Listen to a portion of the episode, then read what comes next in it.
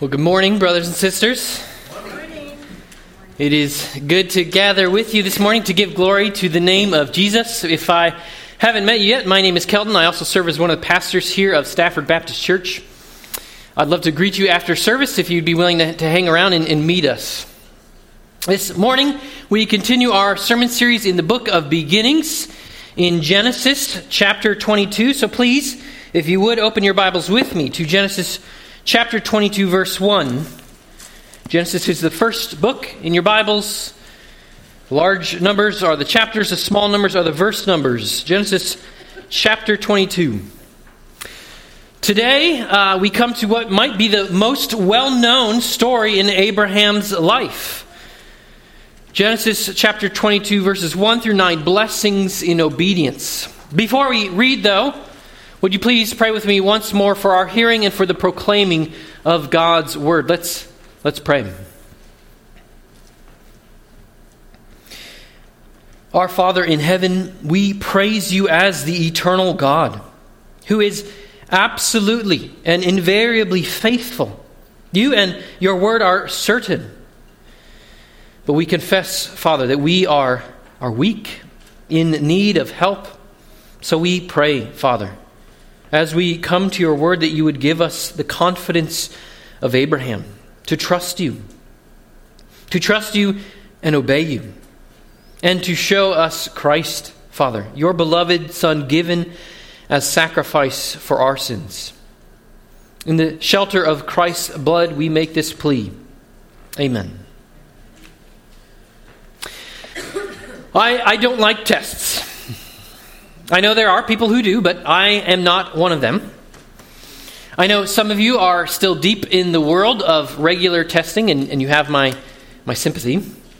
But, but for the rest of us, we might need to, to work to remember the feelings that we would feel before a, a, a big and important test. You know, tests have a, a unique, unique way of, of frightening, of, of intimidating students. You know, the, the SATs, they've been afflicting college hopefuls for, for more than a century now. It, it's not true, but it can feel like the hope of your destiny is riding on your number, your score for that test. Well, instead of the SATs, now imagine that God Himself is the proctor of your test. And instead of a, a three hour test with hundreds of questions, there's just one simple question on the test. Of course, his test would be different, right? It isn't to judge whether or not you're worthy. No one would pass that test. It's not to know information that he doesn't know already, right? He already knows everything. Well, in our passage this morning, Moses tells us that God is testing Abraham. I'd say it's the third most rigorous test in human history after Jesus's and Adam and Eve's. Abraham has been the recipient of God's very great promises and has seen God time after time act in gracious and miraculous ways to show his faithfulness to, to Abraham, to Sarah, and his coming descendants. Now, his faith in God's faithfulness to his promises will be tested. It's just one question Do you trust me? Abraham. The main idea that will guide our study of this chapter this morning is this true faith in the power of God is demonstrated in rational obedience. True faith in the power of God is demonstrated in rational obedience. As we study this chapter, we must face the question too Do you trust God? Is your faith complete in the works of obedience? Has your faith been tested and found genuine? True faith in the power of God is demonstrated in rational obedience. I'm going to throw a curve ball today. I, I, apologize, but we have no outline to preserve the narrative tension, if you will. We'll just go from start to finish as the story unfolds, and in fact, we'll only read it verse by verse, one at a time, and comment as we go. And that means, as always, you'll be helped to keep your Bibles open as we read throughout the sermon. So read with me, only verse 1. Genesis chapter 22. After these things, God tested Abraham and said to him, Abraham. And he said, Here I am. Well, Moses begins our chapter with a simple time marker. You see it there. After these things. We'll see in the story, Isaac is now walking and talking and, and carrying loads. And judging by the Hebrew word to describe him, he's, he's likely in his teenage years. So at least 10 years have passed from his birth and weaning back in chapter 21. We're fast forwarding in Abraham's life to when, it says, after these things, God tested Abraham. You know, it's important we start here Moses, the author, is giving us, the readers, details that Abraham himself doesn't know. After these things, God tested Abraham, Moses tells us. And knowing it's a test here at the start helps us to understand the story as it's, as it's meant to be. Uh, think of it this way What would it be like to make a lasagna without your 9 by 13 baking pan? Trying to assemble pasta and, and sauce and cheese without the pan. Well, everything would, would fall apart. It, it would be a mess. The whole thing is held together by the four walls of your baking pan. Just as our understanding of this passage this morning will be held together by this starting note from Moses. This is a test. Well, Abraham hears in verse 1 the call Abraham, here I am. He's ready to respond to God. Let's read with me verse 2. He, that is God, said, Take your son, your only son Isaac, whom you love, and go to the land of Moriah, and offer him there as a burnt offering on one of the mountains of which I shall tell you. There it is. God's command to Abraham. Remember, at this point in the story, Ishmael has departed from Abraham's household. So, so Isaac is his only son. He's his long awaited son, whose presence brought laughter and, and joy to him and, and everyone who heard of it. You know, back in Genesis 12, God called Abraham in a similar manner a, a short, simple command to give up what he loved. There it was his country, his, his kindred, his father's house there to go to an unknown place. And God promised him back in Genesis 15 his, his very own son as heir, it says. God then brought him outside and told him in, in Genesis 15 5, Look toward heaven and number the stars if you are able to number them. Then he said to him, So shall your offspring be. This through that promised son. And this promise was, was reiterated time and time again in, in Genesis 17, 24 years later, that he would be the father. Abraham would be the father of a multitude of nations through this son.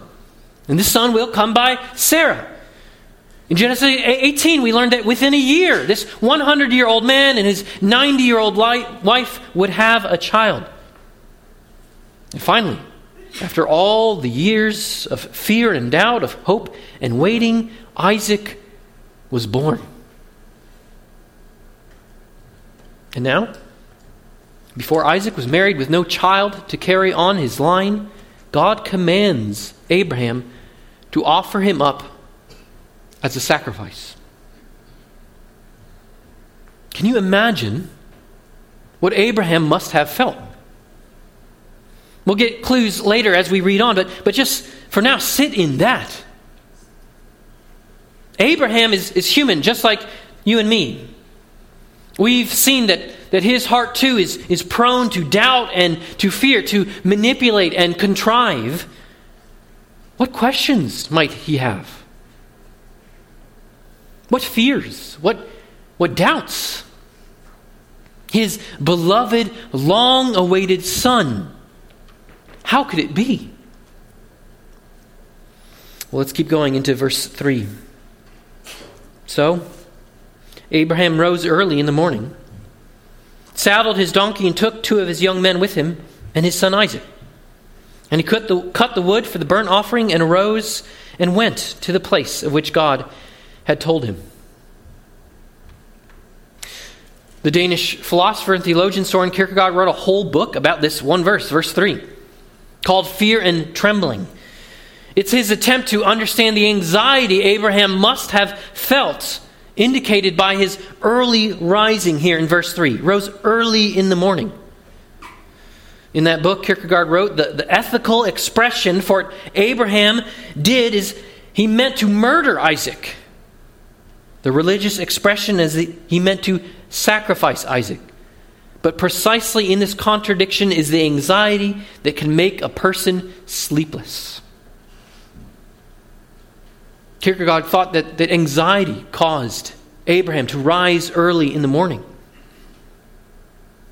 It's what made him sleepless. There's a lot Kierkegaard's book gets wrong, but, but I think he's right here. Abraham is just like you and me. We don't know exactly what occupied Abraham's mind, but, but let's not be too quick here to assume pious indifference, as if it would be easy to sleep soundly before he sets out on this journey. And remember, Abraham is one of the wealthiest people in his region. He has hundreds of servants. Do you think it would be normal for a wealthy man, patriarch of his clan, and now in the 11th decade of his life, to saddle his own donkey? To cut his own wood? He could have snapped his finger and have had a dozen men to help. But Abraham, rising early in the morning, takes the saddles from the wall to place on his donkey. He gets the axe and, and prepares the wood, cut and bundled. Maybe he was trying to take his mind off of what was about to happen. Maybe he said goodbye to his wife and, and told her when to expect him, how long they'd be gone. And they head out. Verse 4 On the third day, Abraham lifted up his eyes and saw the place from afar. Think about it. Three days. And that with no modern gadgets to distract them on the way, just riding and walking. And Abraham knows what is ahead, but, but we have absolutely no indication to think that his servants or his son do. The, the journey from Beersheba to Moriah would be about 45 miles, maybe 20 miles on the first day. Stopping in the evening to set up camp, to eat, and to sleep. Rising again early the next day for another 20 miles, all day. And then again, stopping to set up camp, to, to eat, to sleep. Plenty of time to think. And if you wanted to, turn back. Well, then on the third day, verse 4, he sees the place from afar. Today is the day. Read with me, verse 5. Then Abraham said to his young men, Stay here with the donkey. I and the boy will go over there and worship and come again to you. So Abraham leaves his servants to care for the donkey and tells them that, that only he and his son are going to go to worship and, and come to them again. And here in, in verse 5 is the first clue of, of what is in Abraham's mind. Every verb in this verse is in the first person plural. We will go. We will worship. We will come to you again. And I don't think Abraham is being deceptive here. He thinks that somehow Isaac is coming back from this. Well, how, how can I make that claim? Well, because that's how the book of Hebrews understands it. Hebrews 11:19 gives us a spirit-inspired insight into what Abraham is thinking here, how he was reasoning. Hebrews 11:19 says this, Abraham considered that God was able even to raise Isaac from the dead. You know, Abraham did not have all the answers. He, he did not see the way forward. But he knew two unchangeable things. First, that God had promised him descendants through Isaac with no backup plan now that Ishmael was gone. And second, that God had commanded him to offer up that son Isaac.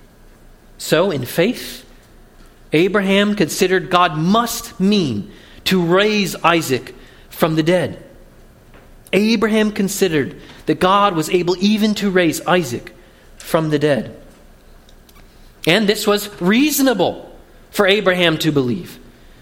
God, who had revealed himself to him as, as God Almighty, had taught Abraham that nothing is too hard for him. And Abraham had seen God already give life to the dead, so to speak. Right? Hebrews 11 calls Abraham in his old age as good as dead. Sarah's womb was barren of life. But from this death, God brought life in the baby Isaac according to his power. Nothing is too hard for God. And that was Abraham's confidence. We will go. We will worship. We will. We will come back. You know, I'm, I'm afraid that too many people read this story in Genesis 22 and, and think that it teaches that true faith, faith that pleases God, is blind faith. They mean that faith begins where reason ends. That true faith means believing despite the evidence, contrary to the evidence. But I don't think that's true. You know, Abraham here had reason to believe that God could raise Isaac from the dead. So when God gave this command of, of frankly, violence to Abraham, this command was coming to a person who had experienced frequent and, and powerful, miraculous validation. We have to read Genesis 22 at the end of Genesis 12 all the way through 21. Everything that Abraham had uniquely experienced. And what do we remember that Abraham had experienced? Well, one author put it this way the miracles were large scale, frequent, predicted, communal, variegated, long lasted, and multi sensory. In other words, they were undeniable. And he goes on to conclude to the degree that the miraculous validation increases, the chance that one is deceived or exercising blind faith decreases. So, as we read Genesis 22 and what might sound shocking to modern hearers, we, we have to know that the previous miracles validated what Abraham hears from God and, and why he should obey. No, Abraham was not deceived. He was not acting in blind faith. True faith doesn't begin where reason ends. No, it was reasonable for Abraham to believe that God would raise Isaac from the dead because he had seen God's miraculous power time and time again in his own life. And Abraham's belief that God could raise Isaac from the dead leads to his obedience.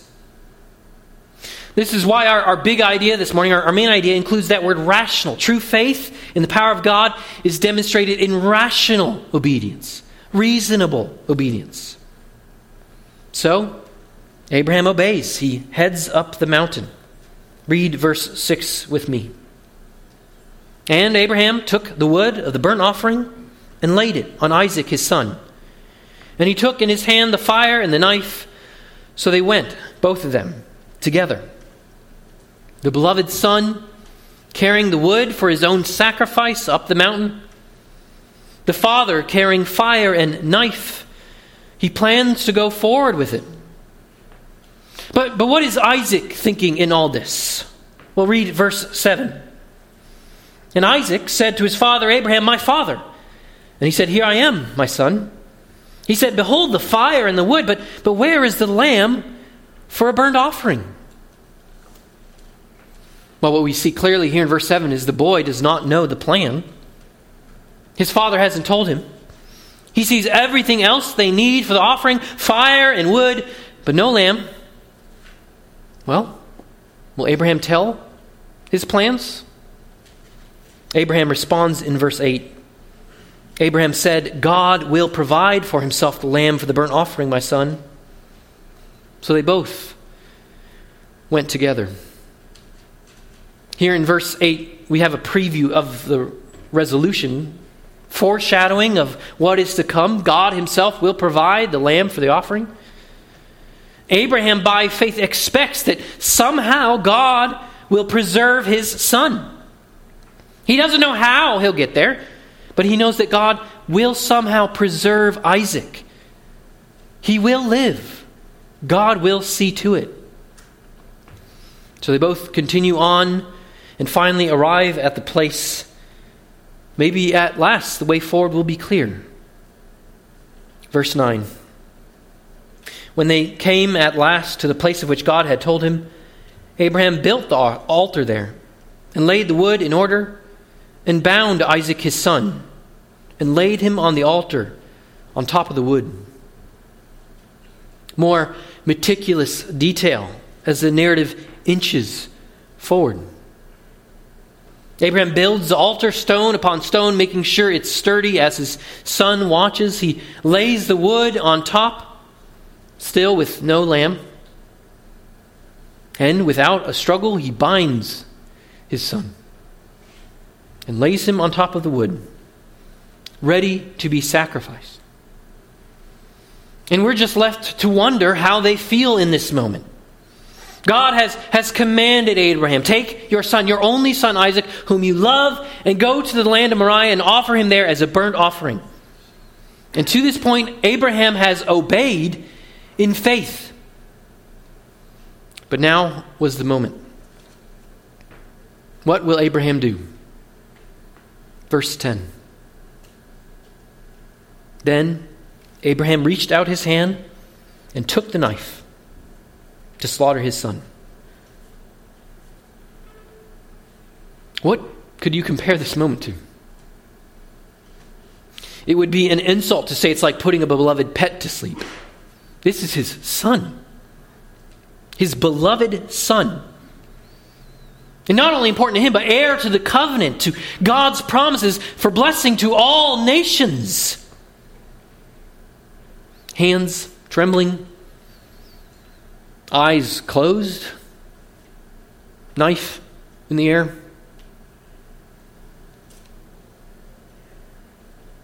But the angel of the Lord called to him from heaven and said, Abraham, Abraham.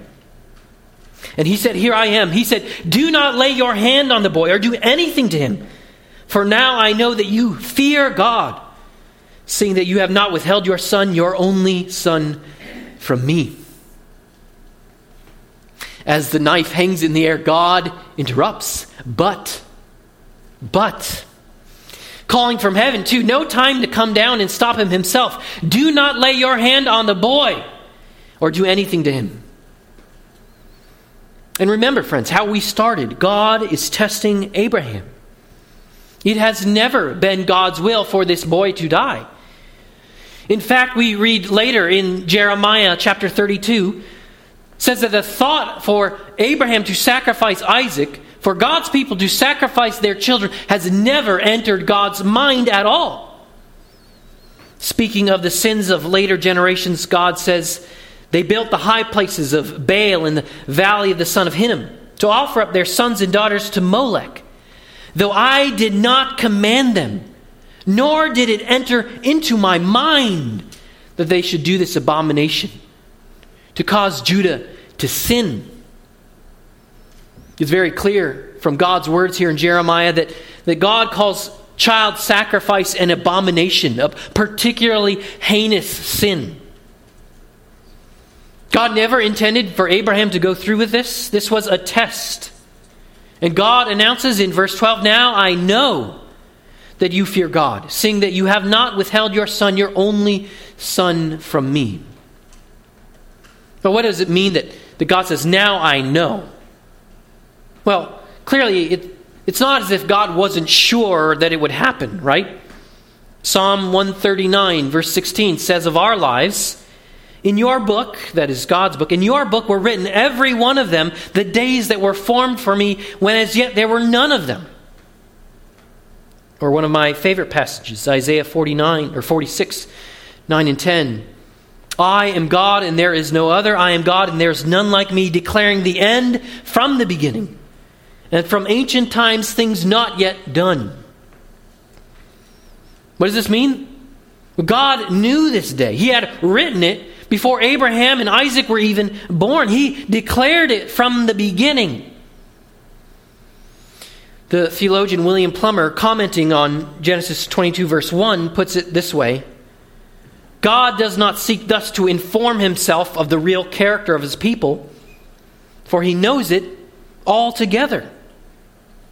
He knows it even better than we do. So, why the test, you might ask? Well, church, there are no hypotheticals in the real world. Obedience isn't obedience in theory, it must be practiced. Real faith really obeys.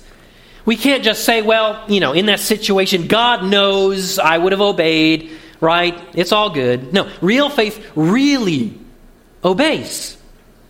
You know, this is true even of Jesus. Have you read in the book of Hebrews that Jesus was made perfect? Wait, you think. I thought he was always and, and already perfect. Speaking of Jesus, Hebrews chapter 5, verses 8 and 9 says, Although he was a son, he learned obedience through what he suffered.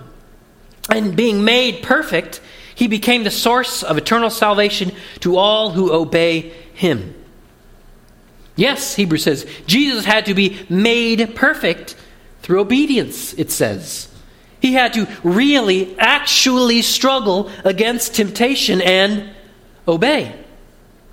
You know, it wouldn't be enough for us to say, well, well, hey, he's sinless, he's the perfect Son of Man. We know that he will obey. That's good enough. No, he really had to obey. Real faith really obeys.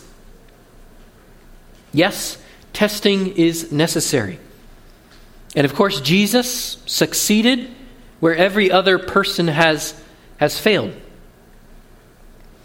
You know, this, this doesn't mean, though, that we, you and I, will be tested in the same way. Certainly not as of Jesus, nor of, of Abraham. It's, it's important to be absolutely clear at this point.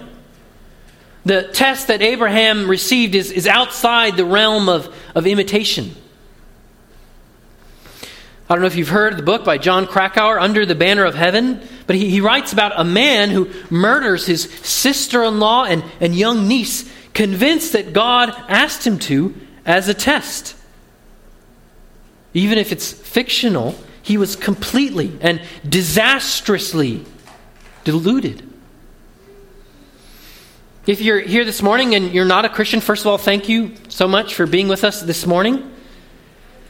Maybe you've heard Genesis 22, this story, what God asks of Abraham, to argue that, that religion is dangerous, that blind faith is the cause of religious violence. So let me say it again to be clear. The test that Abraham received here is outside the realm of imitation. This was unique to Abraham, never to be repeated. Why do I say that? Well, well first of all, God does not speak to us like he did to Abraham. God does not speak to us with new revelation. No, he speaks to us by his word, rightly understood. You won't find a command like this for you in the Bible. But, but even further, Abraham played a unique role in the history of salvation. Though we imitate his faith, we cannot duplicate his role. You know, to suggest that, that we would do the same things Abraham does is as foolish as it is to say that, that we imitate Jesus by dying on a cross for the salvation of sinners. No, that is not to be imitated. Just like Abraham's test is not to be imitated.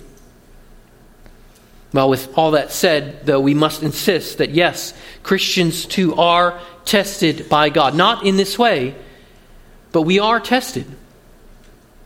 James chapter 1 verse 2 tells us to count trials joy. Why? It's because knowing that the testing of our faith makes us complete. We read earlier from James chapter 2 how, how he uses the example of Abraham to show that, that faith is completed by obedience, by works. Faith without works, he says, is, is dead. And by that, he doesn't mean that, that somehow works add to our faith for salvation. No, he, he means that works, like Abraham's here, in offering up Isaac, confirm the reality of faith. Faith vindicated. Works reveal faith. Testing, the, the Apostle Peter will say, prove our faith to be genuine, the, the real deal. So, Genesis 22, God's test of Abraham makes it clear that, that his faith was genuine. Not just in theory, but knife in hand, real. To Christian, might that explain the, the trials and difficulties of your life? They're not God's tempting, not God's punishment, but God's testing. Untested faith is useless. Faith without works is dead. So, as we said, true faith in the power of God is demonstrated in rational obedience. So, Christian, the, the pathway to growth in Christ is, is often the pathway of trials, of testing. The, the troubles of this world are often used by God to, to grow and refine our faith, to bring our faith to completion. You know, I think of the trial of the man Jesus met in, in Mark 9, whose child had been afflicted with seizures his, his whole life. A lifetime of, of trials that, that brings this man to Jesus to say, I believe. Help my unbelief. The man has faith, genuine faith, but he needs God's grace in the trial for a more firm faith. And Jesus proves that his faith is reasonable, right? He heals his son. So I wonder, Christian, how has God been testing you? What has he allowed to come into your life to try, to test your faith, your confidence in who God is in what He has promised. As you think of those trials, I would warn you, Christian, be careful.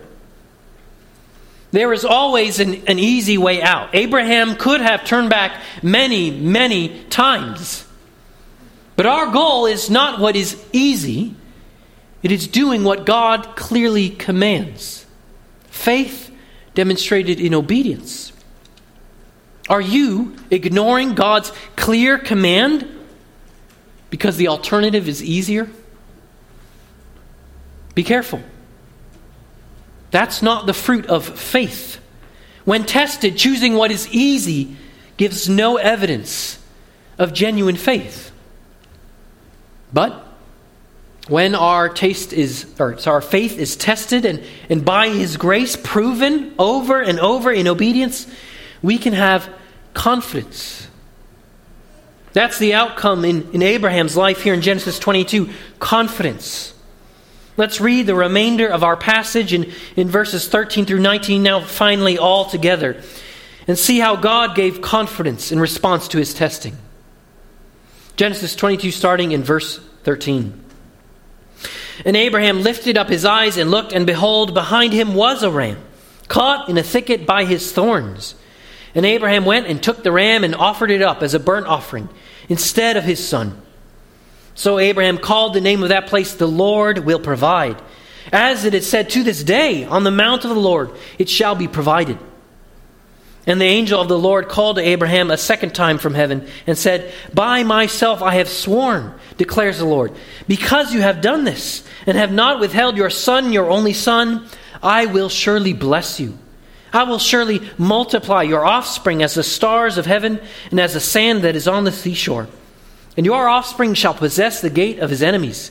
And in your offspring shall all the nations of the earth be blessed, because you have obeyed my voice.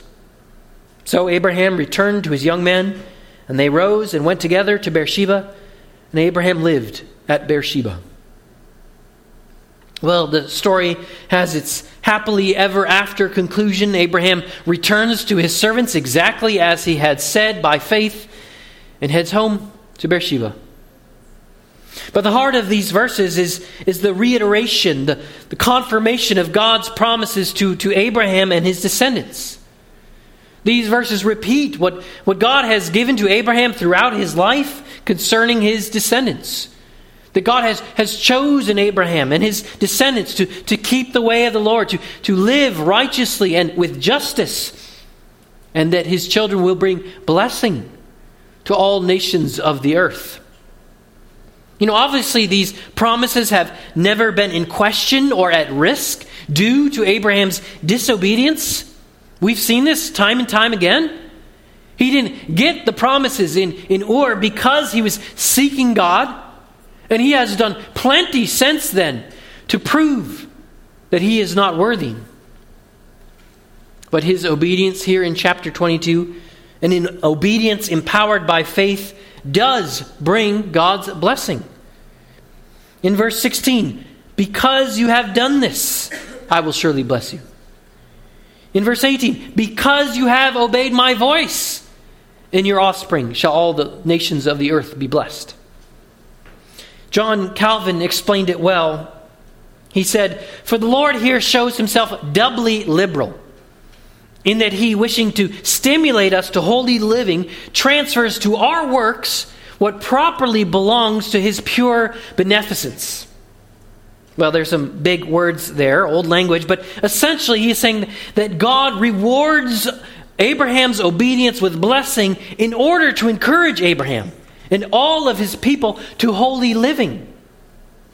In fact, though, the blessing comes from his generosity, not our obedience.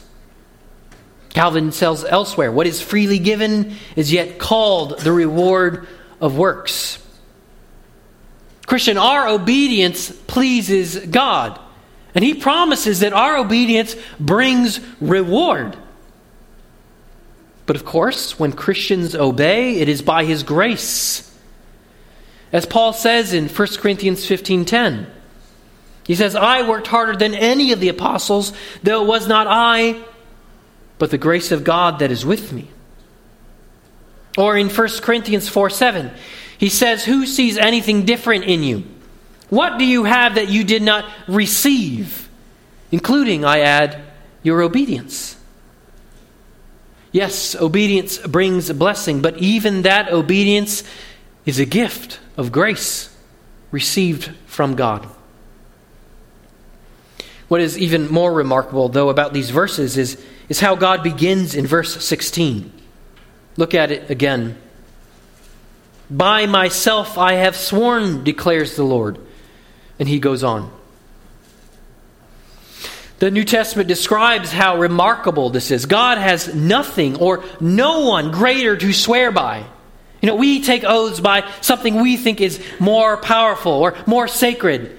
On my mother's grave, I promise. Well, God has nothing greater to swear by. So he swears by himself. By myself I have sworn. And the point of this added oath Hebrews 6 17 and 18 tells us when God desired to show, more convincingly to the heirs of the promise the unchangeable character of his purpose, he guaranteed it with an oath. So that by two unchangeable things, in which it is impossible for God to lie, we who have fled for refuge might have strong encouragement to hold fast to the hope set before us. God swears this oath in verse 16 for our encouragement. Our encouragement to hold fast to the hope set before us. His promise is so unchangeable that he has sworn it now by an oath. So the result for Abraham and for us too today is confidence to hold fast to God in his promises. The reason God tests your faith, Christian, is not only to refine it, to, to grow it, but to give you greater confidence to hold fast to your hope. As your faith is tested, so is his faithfulness proven. So is his unchanging purpose. And what is the hope that we hold fast to? Well, tucked away in this passage is our hope. We haven't yet addressed verse 13 and 14. Remember earlier in the passage, Abraham hoped that God would provide a ram a, a lamb to replace Isaac in the offering. And after God calls to Abraham, he sees a ram caught by its thorns in the bushes, a sacrifice to die in Isaac's place. Isn't it amazing that Abraham calls this mountain not Isaac saved, but points to God's provision? The Lord will provide. That is his hope. And in verse 14, notice, to this day it is called, said, on the mount of the Lord it shall be provided. This is Moses adding, hundreds of years later, that still the hope of God's people, the descendants of Abraham and Isaac, is on the mount of the Lord it shall be provided. It wasn't just the lamb to replace Isaac that God's people hoped for. Years later, Moses says they still hope for God to provide for them on that mountain, Mount Moriah. And there is one vital detail that makes this story open up for us in, in awe. You know, the only time in the Old Testament that Mount Moriah is mentioned again is the little detail of 2 Chronicles 3, verse 1, that tells us that Mount Moriah became the site of the temple.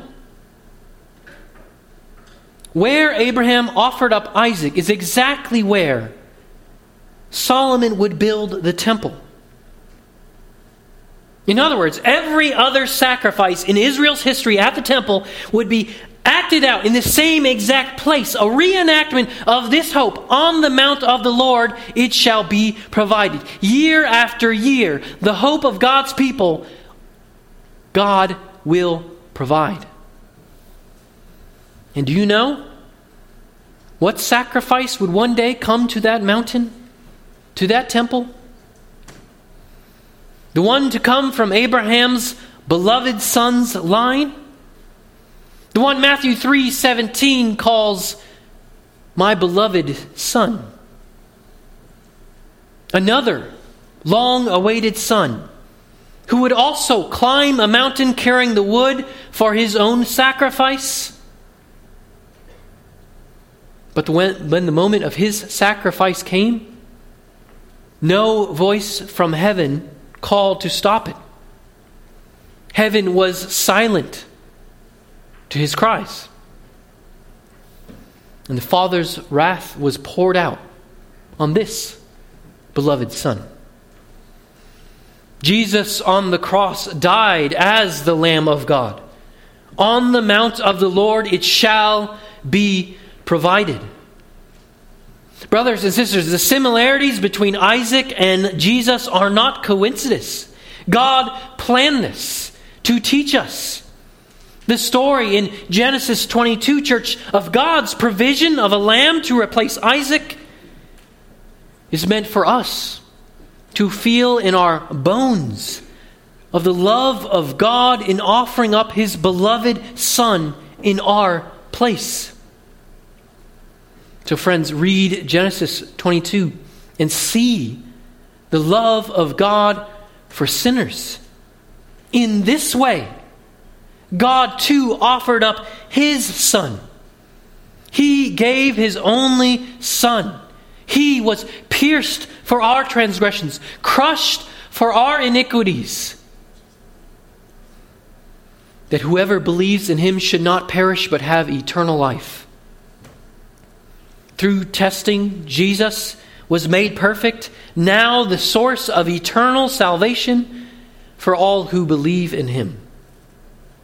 We can be forgiven of every disobedience and sin, not because we make it up by our obedience, but by faith in the Lamb of God who died for us, and by acknowledging and turning away from our disobediences. All because of how wide and how long and how high and deep the Father's love for us in Christ. Brother and sister, do you believe that? That God gave His only beloved Son for you?